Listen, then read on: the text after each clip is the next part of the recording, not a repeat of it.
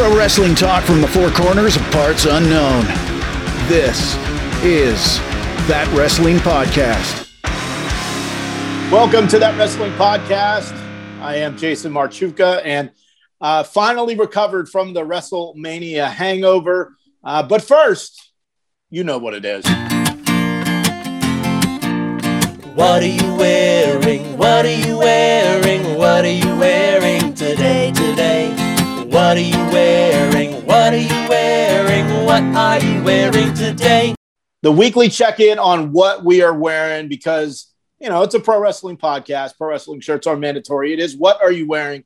America's favorite podcast segment. We'll start with Brian Christie. What are you uh, wearing this week?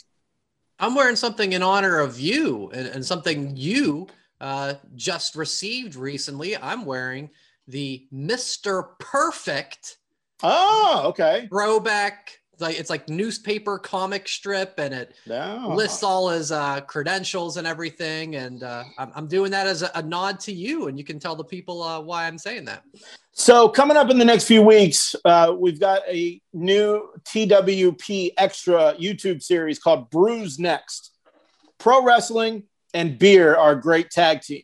So what we're going to do is that we're going to find beers from all over the country that are somewhat wrestling related, and then discuss. Now, coming up, uh, I have found Mr. Perfect IPA from local brewing company in San Francisco, California, and uh, yeah, so Mr. Perfect, uh, great connection to my beer. And I'm holding off on drinking it and tasting it and trying it for the first time until we are rolling cameras on Brews next. Kevin, what are you wearing this week? Uh, I am wearing. He's lost. I wish it was a, a milk carton with his face on it. To be honest, but I'm wearing uh one of Aleister Black's uh kind of scary, devilly, uh witchcrafty type shirts. Uh, I he's been lost for a long time. So uh, before the show, I did a little voodoo. So maybe he'll uh, uh make his on-screen appearance back on the main roster. Well, there are reports they are filming vignettes for his comeback. So hopefully that will be sooner than later. I decided to break out the vintage TNA main event Mafia t shirt. Now, I've talked about it before boxes and boxes of wrestling t shirts in my storage. This one, actually hanging up in my closet. So I do wear this pretty regularly. And Joe, what are you wearing? Let's wrap up the segment. Uh, I am wearing the Destruction in the Clutch Samoa Joe, Joe, Joe, Joe, Joe shirt. Uh, it's kind of timely for this week, I, I must say. Did you buy that because your name is Joe? Uh, that was one of the reasons. Yes, uh, my wife and I do. Uh, we would go down to Disney World for 5Ks, like the uh, races down there, and Okay. everyone's like encouraged to dress up Disney. I always wear a wrestling shirt at those races, so Okay. I I went Macho Man one year, uh, NWO the next year, and I wanted something new so she could find me. So I got the Samoa Joe, Joe, Joe, Joe, because I'm usually waiting at the finish line until she can cross. Ah, okay. You don't even need a name tag. It's already. I don't even the need a name tag. It's like, who's that Yep. guy? Hello, my name is. Joe, Joe, Joe. If you are wearing a pro wrestling t shirt, uh, use the hashtag TWP shirt on social media and let us know. Because as I always say, if you're listening to this podcast, there is a 99.6% chance you are wearing a pro wrestling t shirt. Now, the first two weeks of the show, we haven't really got into the news. You know, week one was our intro, week two was about WrestleMania. Of course, the uh, 2.5 episode was the WrestleMania recap. And finally, we can talk about pro wrestling news and some big news dropped today. It is April the 15th, 2021. But let's go back one year, April 15th, 2020. The WWE released the following talent Kurt Angle, Rusev, Drake Maverick, Zack Ryder, Kurt Hawkins, Karl Anderson, Luke Gallows, Heath Slater, Eric Rowan, Eric Young, Sarah Logan, No Way Jose. I can't believe it. It's been a year. Uh, Mike and Maria Kanellis. No way. Mike- No Mike way. Chioda, EC3, Aiden English, Lio Rush, Primo, and Epico. Fast forward one year till today, or yesterday, depending when you're listening to this. Uh, the real WrestleMania backlash has happened. they have released more people Billie Kay, Peyton Royce, Mickie James, Chelsea Green, Tucker, Kalisto, Bo Dallas, Mojo Rawley, Wesley Blake, and the big surprise, Samoa Joe. Now, they used to make these cuts every year after Mania. And I do believe last year was the first time in a few years that they made that post WrestleMania cut. Doing it this year is kind of weird because they've made three different billion dollar rights packages deal. They are making a lot of money. Stock is going up, but I feel like these releases are, you know, I guess a way of saving money. A lot of these talents weren't doing anything. In fact, um, were any of them on WrestleMania? And Billie I'm not Kay talking was. about Really? Yeah. Billie Kay was. Billie- okay in, in Joe women's tag. commentary at Mania, of course. Yes. Okay, night one, um, not night two. Oh, he And- wasn't on night two. Oh, I didn't catch that. maybe he had pneumonia Maybe. from night one. And Billie Kay, of course, her and Mandy Rose have that asterisk next to their uh, win in the tag team tur- turmoil, uh, and they did get their uh, tag team registration turned in 13 minutes late.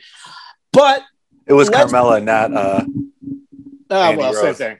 Same thing. Um, we'll start with uh, the cuts, Joe. Um, well, well, no, we'll start with the the big one, Samoa Joe, and we'll start with you, Joe. Uh, I was really surprised because I knew like they were taking him off of commentary, and I just assumed that he was going to go to NXT. That's what I was like hoping to happen. He would go to NXT and face off against Kross.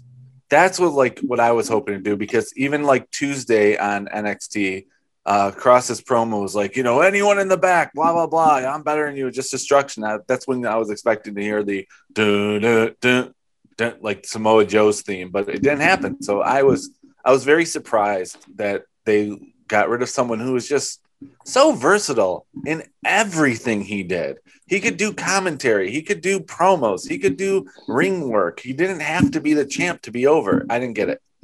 Yeah, the promo with him and Brock Lesnar. Holy shit! I was watching something. I think I sent that one to you guys. Uh, and there's a few other ones that have been popping up on Twitter today. Stuff he did with AJ and his and his wife Wendy. Um, just so many great Samoa Joe promos. Now, Brian, uh, when I sent some of these out today, uh, what did you think? Um, you know, like I said, they hadn't done this. They did it last year, but they hadn't done it for a few years prior to that. Thoughts on the on the cuts? Well, it's, I mean, it's disappointing when you cite the the business that they've made. They just went to Peacock for a billion dollars, I think, over four years. So it's it's hard to fathom. On the other hand, you kind of see that yeah, a lot of these people just aren't getting any TV time and they're underutilized. So the, the, certainly we all recognize that WWE's roster is bloated. Um, that they just can't find spots for some of these talented people. So I think it, it's almost a, a 50-50 with who got released as far as surprise. Um, guys like Wesley Blake and Tucker, not a surprise. Not hadn't really had much of a track record. Samoa Joe is a shocker for all those reasons you mentioned, Joe. I was really hoping um, he was coming off a concussion. I was hoping that when he got removed from Raw, announcing that he'd be coming back. Um, I also know he had a wellness policy thing, so maybe some other factors that we don't know about um, made him with that decision. That one and and Billie Kay and Peyton Royce. Billie's been killing it in her resume gimmick this last couple of months. And there's nothing that irritates me more than when a tag team breaks up and there's no direction for why they broke up and what they're doing next. It really bothers me. And the Iconics, while they weren't amazing wrestlers, they had a great character. They worked so well together and playing off each other in promos and they split for really no reason. And it's sad that it's come to an end. But I guess on the plus side, both Billie and Peyton got released, so they can probably take their act together at another uh, another territory, as they'd say back in the day. And Kevin, you want to wrap this up? Definitely. I think there's, as, as Brian touched base on, I would say there's different tiers in the releases. I would say the top three in order easiest way to get a job Samoa Joe, Peyton Royce, and then Billie Kay. And then uh, there's a far, far gap I thought Chelsea Green was was somewhat surprising, but I know she got injured and and she didn't flourish as much as she did with her her crazy persona, you know, in Impact. So she she still has a future. Uh, some of the others, you know, Mojo, uh, Kalisto, uh, uh, yeah, as you said, uh, Wesley Blake, you know, He's forgotten now. but like, will they have jobs? Eh, They're going to be doing something. Maybe not in in one of like the big five or or so, you know, around the world wrestling. I think this is good for everybody that got cut. Now think about it. The indies are starting to open up. There's starting to be shows everywhere. So like they got the WWE rub so they can up their rates, get some indie bookings and then go from there until they figure out if they want to sign a contract with uh, the next company. Now, what I want to happen is the women, um, Mickie James, Chelsea Green, Peyton Royce, and Billie Kay to form a female version of the NWO and go to different territories, wreck shit up, and and do that. I think that would be a fun uh, story for a while. And their name should be, I don't know why. Every time I see like a female women a women's tag team form, I want them to be called the Minx, M I N X. I think it's a great fucking name. And you know, the four of them you know, it, it could be a great name, but that's not going to happen. So here's what I think will happen Mickie James will go and second her husband, NWA champion Nick Aldis. Um, Peyton and Billie could be a package for AEW, but what is against them is they do not have a tag team women's division. Impact does, but Peyton's husband is Shawn Spears, and he's in AEW. Um, Chelsea Green, I think, will go back to Impact. Uh, the Laurel Van Ness hot mess character was awesome. Um, she was a star at Impact. She was a champion at Impact. Her boyfriend Matt Cardona is at Impact for Fiance. now, and she Chelsea Green is already back on Pro Wrestling T. So there is a sale this weekend if you want to pick up some Chelsea Green merch at Pro Wrestling Tees. Brian, uh, what do you want to see with some of these talents? So the the one that I initially kind of joked about in our text, saying like, "Well, wh- not so much to say about him," but then I thought, "Hey, maybe there's a fit."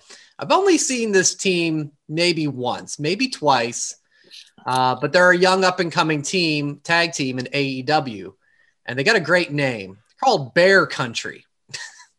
Bear Country.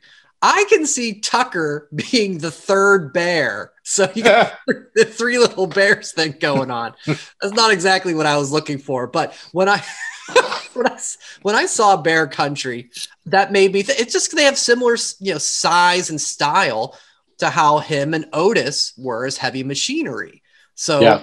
you know it. And AEW kind of has, I guess, a little bit of a background with that when they brought in um, Luke Harper, Brodie Lee for the higher power of the Dark Order, where you know Luke Harper was this very mysterious, dark character. That there's a thread that fits for him to be the leader of the Dark Order.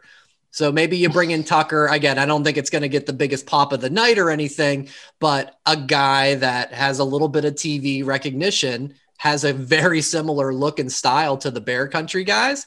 See where it goes. Besides Samoa Joe, the one that threw me off guard the most, and I was like, "Oh no!" was Billie Kay. I Yeah. mean, the the thing was working for me, and I was, and Peyton Royce was is just too bad because she put on a great match with Asuka when she w- went out there to prove herself. So I thought they would do something with her after WrestleMania, and I guess I was right. They thought they didn't need her anymore. So I would like to see her go to AEW. And I would like to see Billie Kay as well. If not, have her go to Impact because I think her personality is too big for the Indies. I think she needs to be on TV. I agree. And and speaking of uh, Billie Kay, uh, like last year with all those releases, you guys remember Drake Maverick did that video where he got really emotional, cried, and he got, ended up bring, coming back. Billie Kay wrote like, I didn't count the words, but it looked like a long, long letter thanking you know Vince, Triple H, the fans, and it was it was you could tell it was heartfelt. You know, she appreciated there. She was there for six years. Uh, verse Tucker, he goes on uh, on social media and he puts, uh, "I will tell my story sooner," and or something like that. And then he's like taking photos of him smoking a joint, and uh, he, he's ready to party, I guess, because he has Well, no. the- on the golf The. I, I think the Yeah. tweet was when life gives you lemons, and maybe he's gonna go work for Minute Maid. Who knows? well, Uh, he was on the he was on the golf course, and his nest tee time was coming up. So, uh, but no, I think um. I, I do agree with you, Jay. Peyton Royce, I think eh, the only logical thing is AEW. You said Shawn Spears. She could be a female uh, representation in the pinnacle at some point. She has a she is very talented and she looks like a million bucks. So I think her to AEW is a no no brainer. I do have one hope at least. Let Samoa Joe not necessarily sign with AEW, go do indie stuff, and then come back to WWE at some point and, and, and just be like a surprise, maybe when audiences come back. there was Would- a funny. Would you guys like to see Joe in like Ring of Honor, where he did so much stuff in Impact, where he did so much stuff? I'm more excited about those possibilities in AEW. I'd like to see him take it back even farther with ROH and Impact and see what sort of stuff he can come up with there. I think Joe will be smart enough not to sign a deal right away. Yeah. and I think he will bounce around, but uh, you know, only only time will time will tell. But one more uh, Samoa Joe thing. For some reason, Pabst Blue Ribbon tweets today, "We signed Samoa Joe," and then Samoa Joe uh, responded, "No snitching, trying to work out this ninety days." So I'm guessing. Uh, they all had 90 day non competes. Will there be more cuts? Who knows? Who knows? Now, if you uh, listened to our 2.5 episode, the, the wrestling, that WrestleMania recap podcast, I think is what it was called. Uh, we talked about some of the things that we were going to talk about this week. Now, a lot of that shit went right out the window because of WWE, but I do want to get into Chris Jericho uh, showing up on the Broken Skull sessions. Now, this popped up on Peacock in the morning, which is interesting because it was supposed to come up after WrestleMania. Brian, you were on it early. What'd you think of the show? Well, I really enjoyed it. I thought it had the perfect balance of giving us enough of, at least for me, what I really wanted was to hear about him going to AEW, leaving WWE, and the thought process and decision making behind it.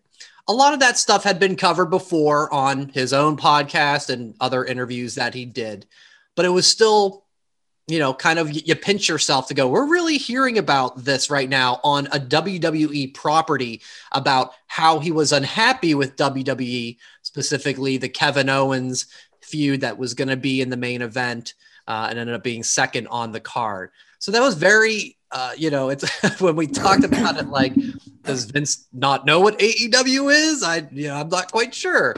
Um, so that that I thought I thought it was a great balance without you know bashing WWE, but just speaking plainly about his thoughts and feelings and talking about you know how he liked being the the guy who put AEW on his shoulders to start, which it really was. It was him as the champ, him being the the really mainstream name, as he mentioned with Jim Ross, and taking it from there. So it, it hit all the right spots with me uh, as far as that goes, and of course all just the the career highlights um, you know, those two talk, and I'm, I'm sure there's probably another hour that was edited out because they could just go on and on. Great stuff.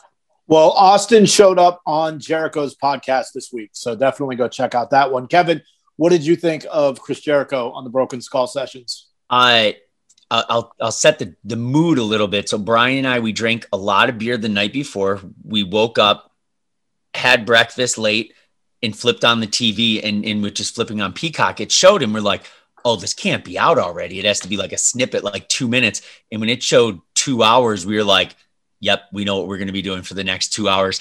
Uh, kind of just to piggyback off Brian a little bit, the a lot of the stories, right, you knew, but the first 20 minutes was all about AEW and just the thing I took from it, you know, the consistency is he had feelings or uh, feelings that it was the time to move on from, you know, the different steps like ECW to WCW to WWE, leaving WWE to AEW. So it kind of like fit like a nice story and it was a very fast two hours. And, and one thing I'll mention that I, that I found earlier today, uh, the, the Stone Cold uh, sessions extras that didn't make the cut. There's a really, really good story about how he uh, mentioned when him and Ming were on his on their way to Acapulco, Mexico.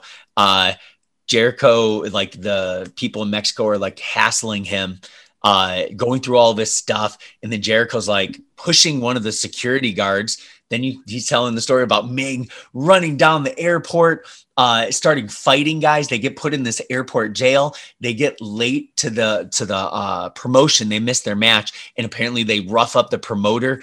So there's so much more content that they're they're releasing, you know, through these extras that you're like, oh man, there's so many good stories. And and there's another one where they talk about Eddie for a while and just how amazing he was. It was just it was a very fast two hours, and it was it was definitely one of the best ones that that Stone Cold has put out so far. I think. Chris Jericho was on Busted Open this week, and they said they purposely started the show with AEW because you could you would have been able to tell if they cut and edited. Uh, Jericho and Austin weren't concerned about edits and and things like that, and it showed that they were okay with you know having Jericho on. And I think this really just shows that there's only one forbidden door, and WWE is the one that is going to open or close that because you know they didn't have to do it, but they're like, yeah, let's let's just do it. It's one of our old guys.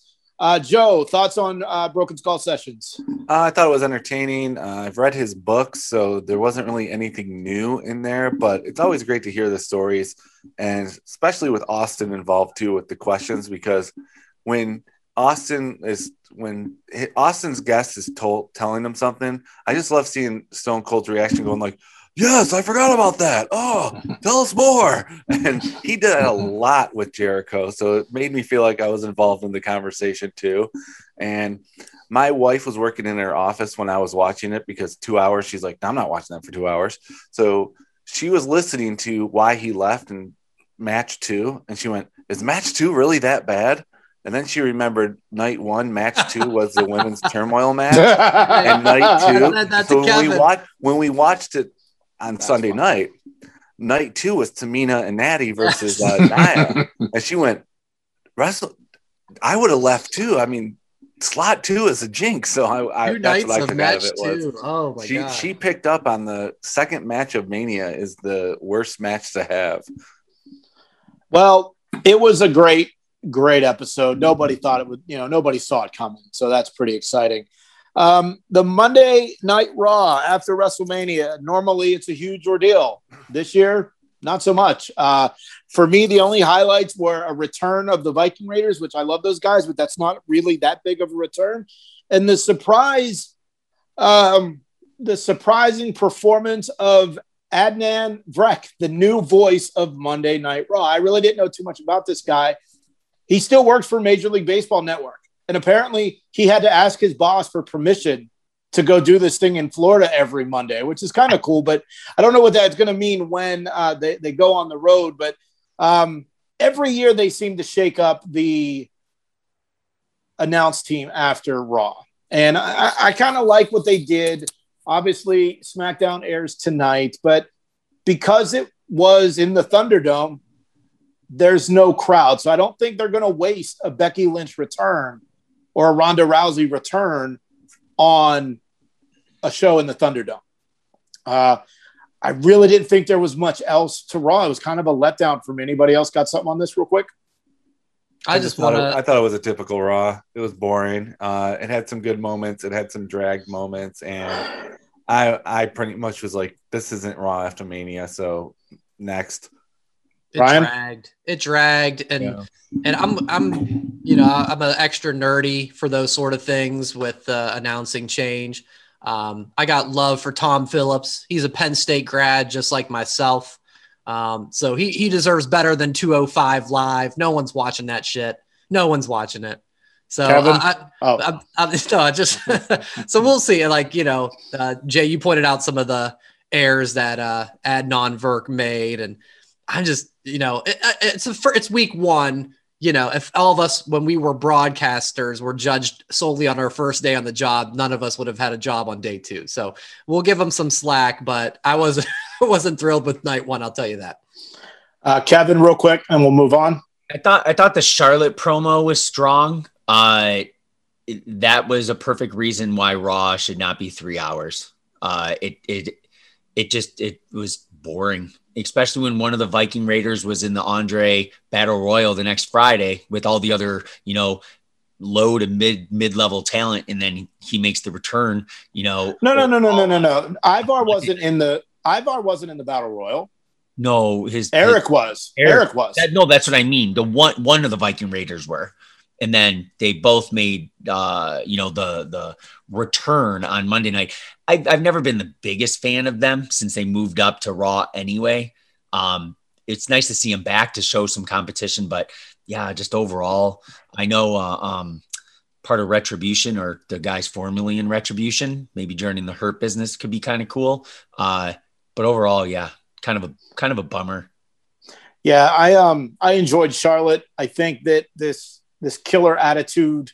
Uh, I think it could be something. It could be fun. She beat the shit out of Asuka and uh, Rhea Ripley, so I was definitely down for that. Tuesday night was NXT, the first Tuesday night NXT. A over now. Before I even, I, I have this written down, and I know that it's popular to do this, but we're not going to get into this very often. Over eight hundred thousand viewers with a 0.22 rating, and uh, the viewership was higher than the first night of Stand and Deliver, which is crazy. Uh, the other thing from NXT was Franky Monet's debut, which Taya Valkyrie, uh, John Morrison's wife, and obviously, and if anybody says this is not the coolest thing ever, that moment when Gonzalez, Belair, and Ripley all were on with the belt, that was by far the coolest thing from TV wrestling this week. You, you think that's Triple H's proud Papa moment? Oh yeah, You know- I think there is a photo of the four of them I believe it. popped Sure. up. So Yeah, like this and the He should have came out and pointed next to him.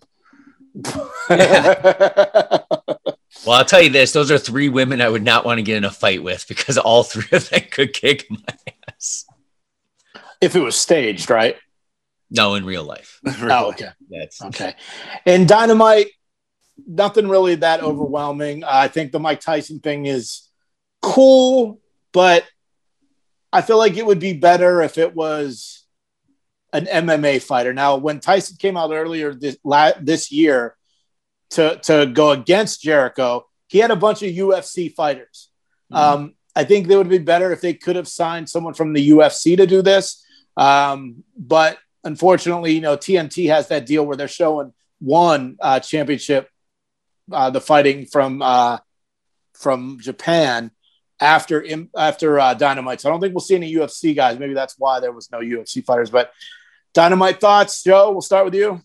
Uh, I did enjoy when MJF uh, went up to Tyson and said, "My dad said you were a big deal." So that was kind of like his uh, young arrogance of it.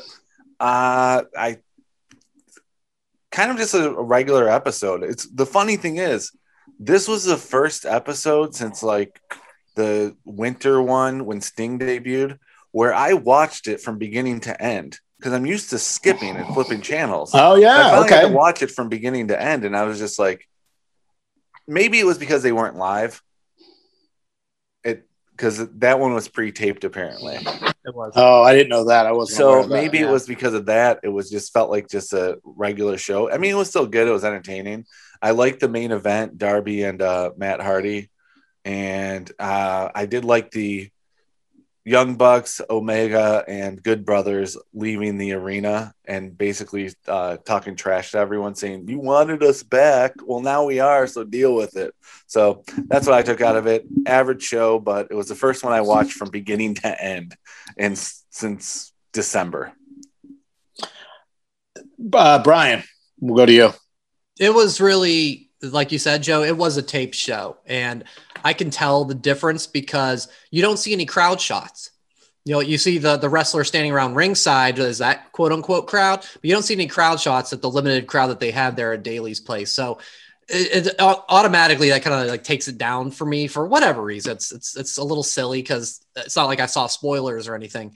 Um, but yeah it, it was fine. The the opening match with uh, the bucks and Um, yeah, Death Triangle. I mean, that was great. It was completely over the top, like they they usually do. So they delivered, and I I love the finish of pulling off uh, Rey Fenix's mask. So good stuff. It's good for the Bucks who've been kind of teetering over the last couple of months where like they've showed heel tendencies like they were kicking Alex Marvez and then like a week later they were kind of good guys again and so it looks like we, we picked a firm direction when they kicked Moxley last week so I'm glad we're having a little bit more focus um, so that was good and I I'm excited because one guy that I was just thinking about that I really hadn't seen in action and felt like a long time. And uh, I'm like you, Joe. I was a back and forth guy with NXT, and, and frankly, I'd watch them more than AEW.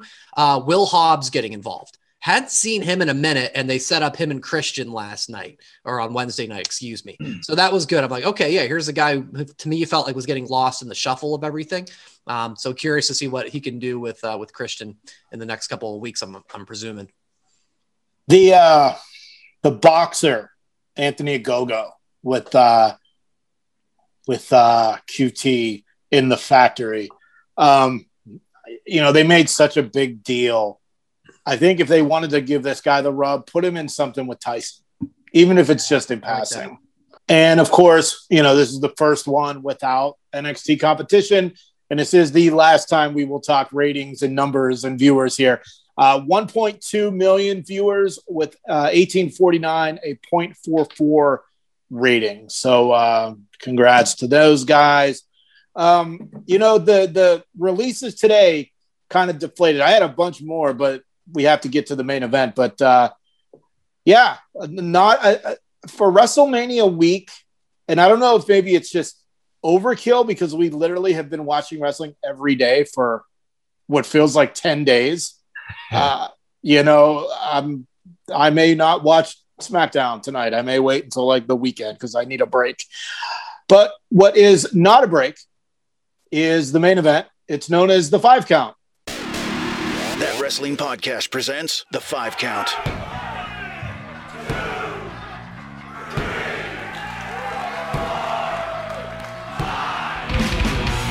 This week's five count is our five favorite storylines ever.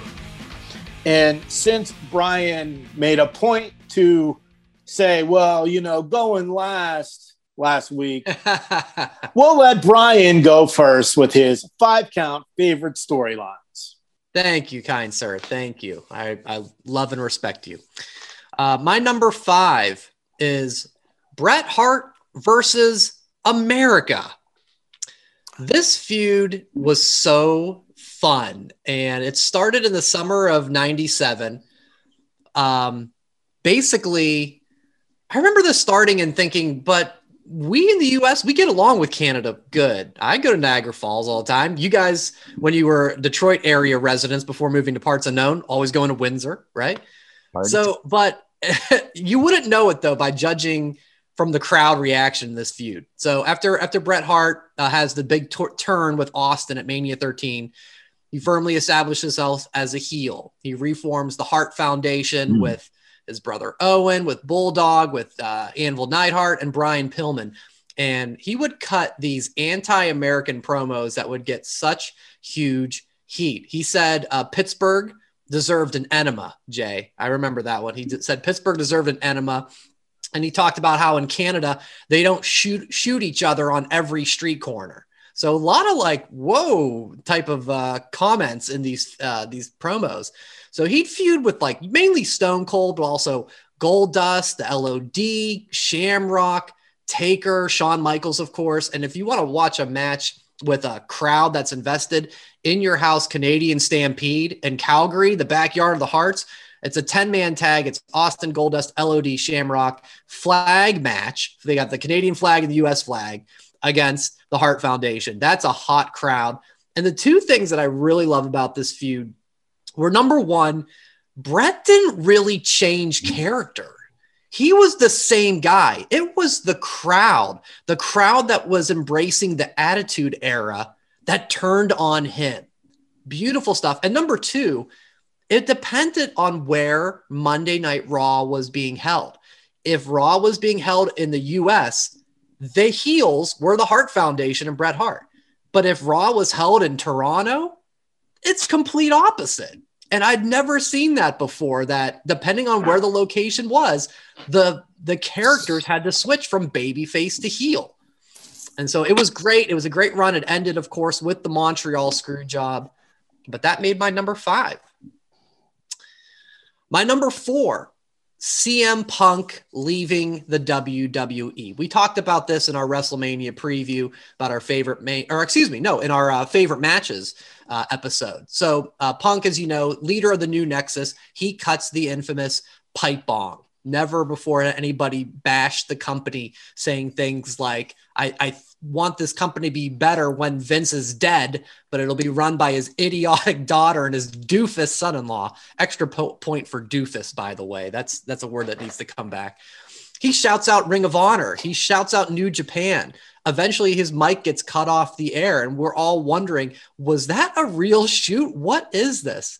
And of course, the story continues with he's going to have one match with Cena for the title in his hometown, and his contract is expiring at midnight. And there's great p- promos leading into this feud with him and, and Vince when they're trying to sign him to a contract. Punk brings up bringing back the ice cream bars, marked out for that. And him and Cena had some great back and forth. He um ends up telling Cena that Cena's become everything that he hates. He's a dynasty. He's the New York Yankees. And Cena being a Massachusetts guy, you don't say that. So, of course, it leads to money in the bank. We've talked about it over and over again, but it plays so well with him leaving through the crowd after winning the belt. He's not on Raw the next night. They held like a maybe a mini tournament. I don't remember about to be who would be the next champion. And it was the following week that Punk came out uh, with Cult of Personality and basically held up the title and said, No, no, I'm right here. I'm the real champ. That's my number four. Putting Punk uh, into a superstar for sure. My number three, Austin versus Vince. So leading up to and maybe after the Montreal screw job, that when it was really shared publicly on TV that Vince is the owner of the WWF and not just some dorky commentator where they make fun of his hair, right? So Austin wins the title at Mania 14. The next night, Vince tries to get Austin to kind of just knock off the beer drinking, get a little more corporate image, and it doesn't work. And that really kicks off the feud. There, there's just so many moments to, to get into. Um, We've got the Zamboni to the ring. We've got the beer truck. We've got Bang 316 with the squirt gun, Bedpan McMahon. It goes on and on. This feud really goes from WrestleMania 14 to WrestleMania 17. And it just was the hmm. biggest boom in the wrestling business, changed the business completely. And anybody who had the same feelings of, man, I hate my boss related to this story. That's my number three. My number two, boy, do I love this one and I highly, highly doubt either, any of you guys will have this one. This is Macho Man, Mr. Perfect, Ric Flair, and Bobby Heenan. This is an emergency angle that was accomplished in one night at WWF Primetime Wrestling. Survivor Series 92 was going to be Macho Man and the Ultimate Warrior, the Ultimate Maniacs, fellas. All right. However, the Warrior was fired over a steroid test. So on an evening of primetime wrestling, the Macho Man, he's interviewed via satellite. Bobby Heenan and, and uh, Perfect are there with Vince and Hillbilly Jim and Slick because it's that panel edition of primetime that they would have. And they ask about Macho and say, Macho, do you have a new partner in mind? And he starts dropping hints and he goes, One might say, I've got an idea to have a perfect partner. And they're like, what? Now, Perfect at the time, he is the executive consultant for Ric Flair, and Heenan's the manager, right? So they laugh. They're like, oh, yeah, sure, Macho, I'll be right on there. But as the show goes on, Macho does like challenging his manhood, saying, like, really, you're not going to step up? Why are you walking in Ric Flair's shadow? I thought you were Mr. Perfect. And you see Perfect start to like, yeah, you got a point. And Heenan's trying to keep him in line, saying, like, you know, you, you work for me, you work for Flair. Think of all the limousines and the, the jet flying, everything you're doing. Basically telling Perfect, stay in your lane, right? Finally, it's decision time at the end of the show. Perfect stands up He says he's sick of tired of everyone making decisions for him. He accepts Macho Man's offer. Heenan gets up, slaps Perfect across the face, which was like the greatest slap in wrestling history. Perfect grabs him by the collar. Heenan goes to his knees, begs for mercy, saying, Please don't leave us. Please, please, please. Perfect dumps a pitcher of water on Heenan's head and the match is saved just like that uh, a heel turn to a face turn in one episode that was done absolutely perfect under emergency circumstances and we get Perfect. And perfect versus flair and razor at the survivor series. That's my number two. Love that one. Uh, my number one it's the nwo versus wcw and sting. Uh, from the moment Razor Ramon jumped in the ring in the middle of the match, he's got the glorious denim jean jacket on. He's got the jeans, and he said those words You know who I am, but you don't know why I'm here. Everybody was captivated. It captivated me. Paul Nash, of course, joins in, and then, of course, Hulk with the heel turn for Hollywood. Um, it set off the highest success in the wrestling industry. We all thought they were legit WWF guys invading, going to war with WCW. And then, of course, it just steamrolled. I mean, the theme music was great. The, the vignettes with the black and white imagery, imagery, uh, you know, for life, too sweet, the Wolfpack hand signal, everything. All of that was amazing. And then, of course, You've got the recruitment of Sting. They come up with the fake Sting, which caused the real Sting to cut, cut a promo with his back turned to the hard camera. You don't see that. But he was doing that to show that the fans turned their back on Sting, believing that he had joined the NWO. Of course, he goes into the rafters, he becomes the Crow Sting, and it all goes great until Starcade 97. And that's where my part of this storyline ends. But up until then, mwah, perfect. Number one, NWO versus WCW and Sting. You know, it's funny. Uh, when I lived in Virginia, I had to do a, a, a radio thing at a, it was like a Night of the Legends wrestling show. And on the card was David Flair Hmm. and NWO Sting. Uh, led, I, I don't know. NWO Sting always made me laugh. Now those are those are some great ones. Um, we'll go to Kevin with your five count favorite storylines. One, one, Brian, that was amazing. Uh, your in-depth uh, analysis. Uh, It was a slow work week. What can I say? No, it- no, it was, it was it was awesome. Uh, uh, by the way, I don't think we've uh, said Mr. Perfect at least 15 times. through Right. the night. So that's, that's like a record. We need a tally.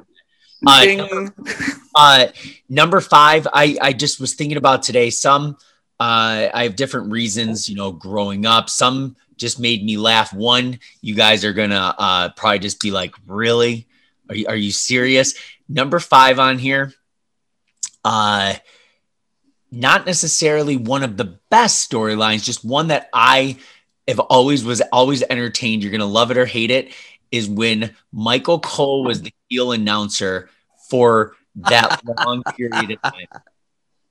That was when legitimately he was rude, such a dickhead. He was in the Pope like Come on. The coal, coal mine. mine. Cheers to the coal coal mine. mine. And it, and and it was just so good. And and him and Lawler just going back and forth you know and having that match at Mania uh in, the shenanigans you know if, if that ended it. But it was so entertaining. And I love or hate Michael Cole uh it was brilliant. It was it was absolutely amazing stuff just from him during during his heel Cole heel Cole run.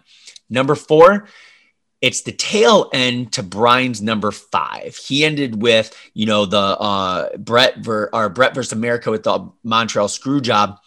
I enjoyed uh by the way, Montreal where uh screw job was a work. Uh after that, when Vince did the Bret screw Bret, No, it and wasn't. then and then when then that kind of turned Vince as kind of you know that authoritative figure that you know ooh, no one likes the boss so it kind of kind of catapulted Vince into that heel mode of Mr. uh, McMahon. He became yeah, Mr. McMahon. and that people, you know, you love to hate, or you just hated seeing him on screen. So I like that transition. And you know, I'm I'm a big Bret guy. And, in that whole thing just sitting down in that interview and he's like bret screwed bret and all the aftermath that came out of there you know shit he ran with uh, uh, mr mcmahon for for decades after number three uh mine was also in wcw Goldberg's beginning of the streak. I, I loved at the point, you know, that's when, you know, flipping back and forth between Raw and WCW, his very first match against Hugh Morris, not the best technical match, but it, but it looked, made him look good. The next 172 ma- matches until he goes 173 0, not the best technical matches, but they still were fun. Uh, you know, and then he lost that match at Starcade against Nash. Uh, was nothing hotter or you know, organically uh, made in, in the wrestling industry than Goldberg streak. And uh, if you guys were big fans of it or not, I didn't own a t-shirt or anything. It's just funny when I think about Goldberg then loved it, right? Hottest thing ever. Now Goldberg coming back. Now I'm like, go away, go away. Your, your streak on the other side just keeps growing with those losses. And he looks absolutely atrocious in the ring. Number two, this is when uh, I was 10 years old and I was thinking, you know, is wrestling real at that point? And at that point, I still thought it was. Um, Jake the Snake versus Macho Man. Their their entire uh, almost year long feud. And one of the biggest points where two of two points where Macho, you know, Miss Elizabeth got married and they're doing their reception, and you know, you see all the wrestlers like dancing and having fun. And with the uh Miss Elizabeth opens up one of the boxes and the snake comes out, you know, and then you see Jake as a 10 year old, it, it just, it kind of was like, whoa, this is, this is pretty scary. Why is there a snake in the box? And then of course, you know, uh, during a match they had, uh, Jake, you know, his python bites Macho on the arm. I think that might have been a Saturday night main event. Um, just, I, I loved everything from those guys. I was a big Jake guy, and of course Macho, uh, one of my all-time favorites. Just I was trying to think of around my decades of watching wrestling, and, and that one always comes back to me. Uh, and then number one, uh, I did. I was so conflicted on this one, going back and forth which one I wanted as my number one. And Brian actually had it. I think as his number one of his on the list and also the NWO. So I was tied between CM Punk and CM Punk's pipe bomb and NWO, but one that did not make the the top five was CM Punk. Uh, I loved it, but with that NWO coming in, that that also made my number one spot. Uh, kind of to what Brian mentioned, you know, Scott Hall hitting the ring, uh, invading, and then you see, oh, I'm going to bring a friend, and then you know Scott Hall's messing with Eric Bischoff, and that's when Bischoff, you know, was was getting into his own with talking, and it's so cheesy, and Hot you know, pointing backwards, and then you pan up and you see Nash, and I love it where he's like, WCW, this is where the big boys play. But that's the thing. We're not here to play. And you know you just watch it continuously and it's like doesn't get old. Never gets old. Um and then you know if hogan and uh horace hogan and other hogans uh all joining but that also made my uh top five so that is my rundown That's that was another great five. Another great five. I I loved the Goldberg streak. I almost put it on my list, but I didn't um, because it, it just came to a shocking cl- conclusion. Nobody.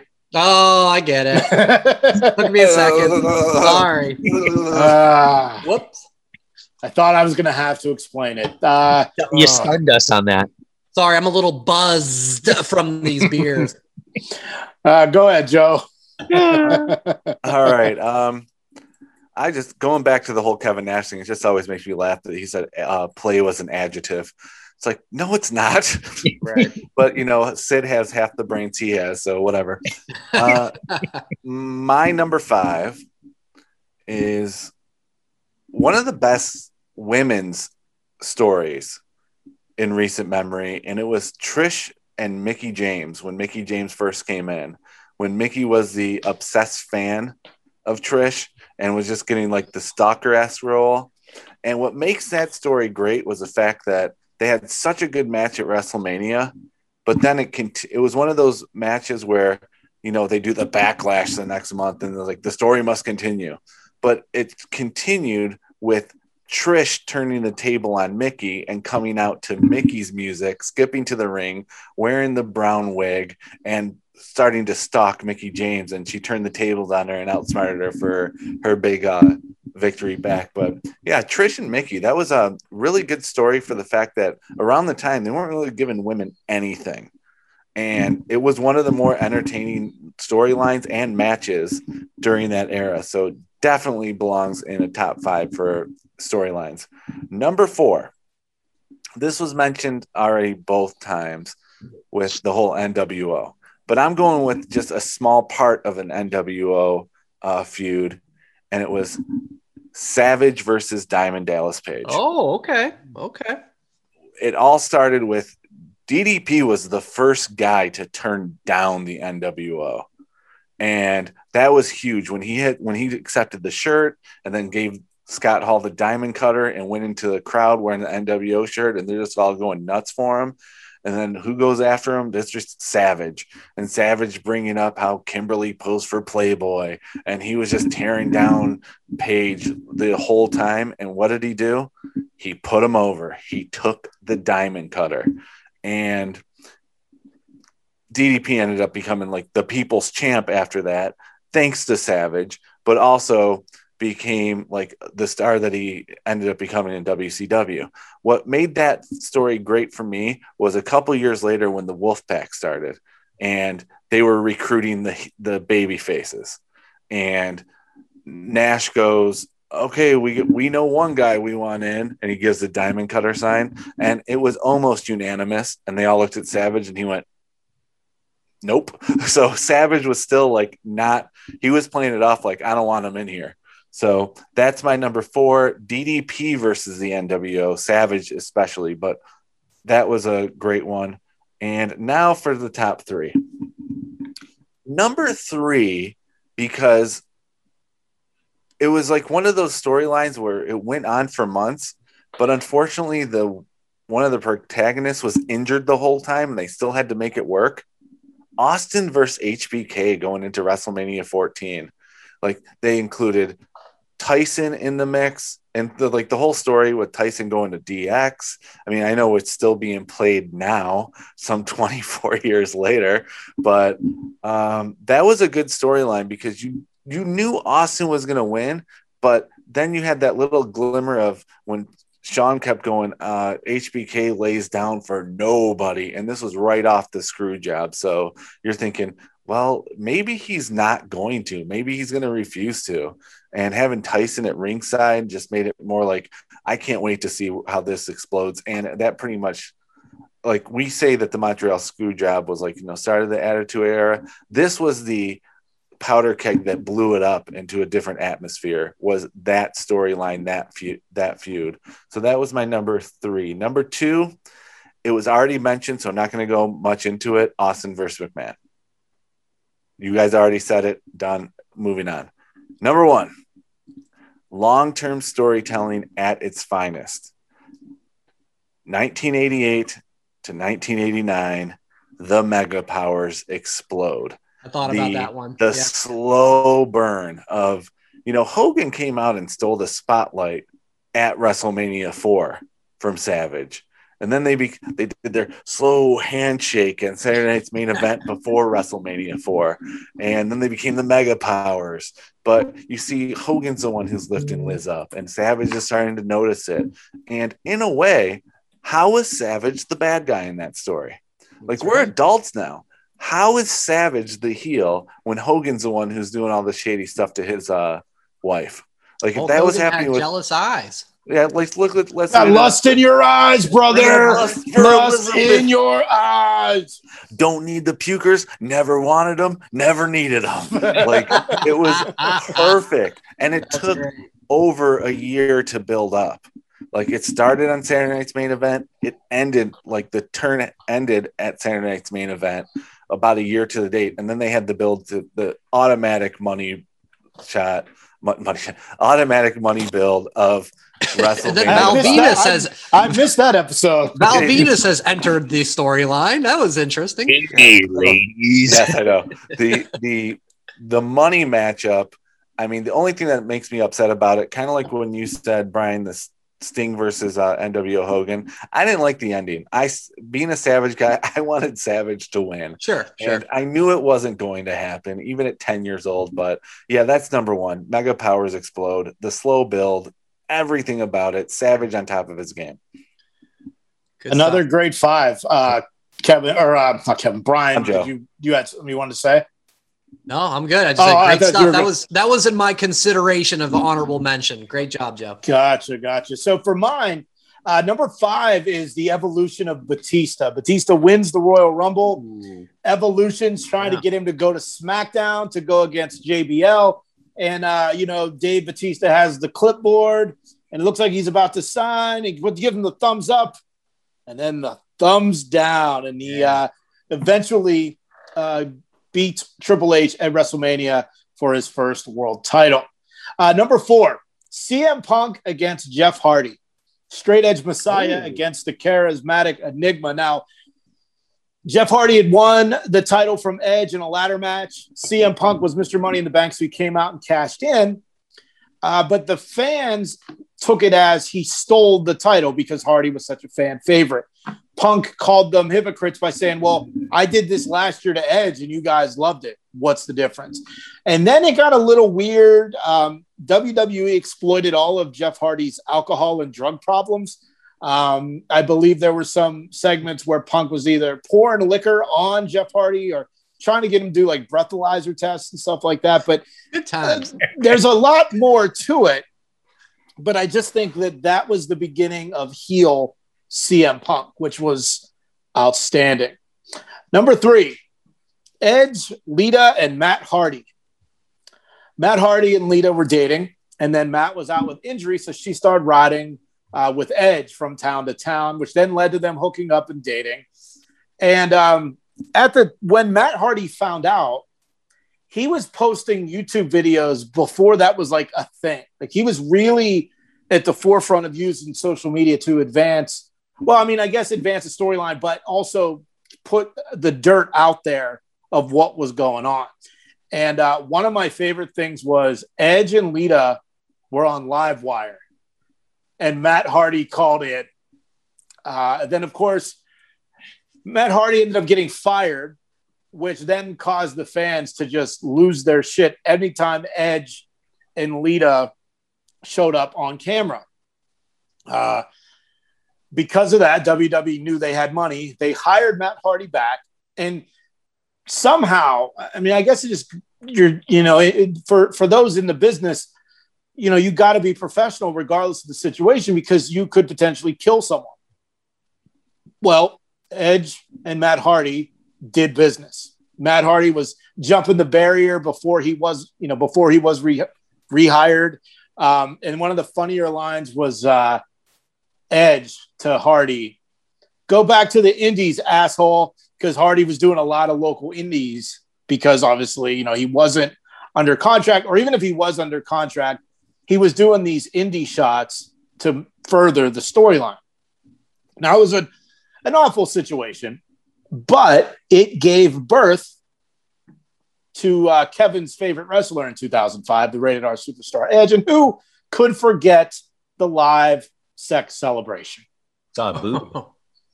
Yeah, that was a good time. Val Venis uh, reference again. No. so number two, we go back to 1984. Kevin, you weren't even born yet, were you? I was three. Um, so You all right, nowadays, brother. nowadays we uh, we have a perhaps a kayfabe hatred for green Kool Aid shirt guy. But oh, in no, 19 ain't no K, ain't no K. It was a shoot, brother. It's a shoot. I'm so disappointed to see the first Mania fans are back, and there's that a hole sitting in the front row. God damn, I was fired up. So in 1984, Jim Morris, Jim Morris appeared as a fan in the crowd, uh, known by his, his uh, the locals as Big Jim. Uh, sat in the front row, got on TV, and then decided he wanted to become a wrestler.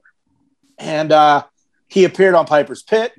Piper offered to train him, but he said, No, I'm going to get trained by Hulk Hogan. A series of vignettes aired on TV uh, in the early weeks of 1985. And uh, this introduced the character of Hillbilly Jim. As a kid, obviously, I just thought it was real. Like a fan gets to go into the ring and get trained by Hulk Hogan. Um, he was from Mudlick, Kentucky. Kevin, you lived in Kentucky. Were you from Mudlick? Uh, nope, Is that a real place?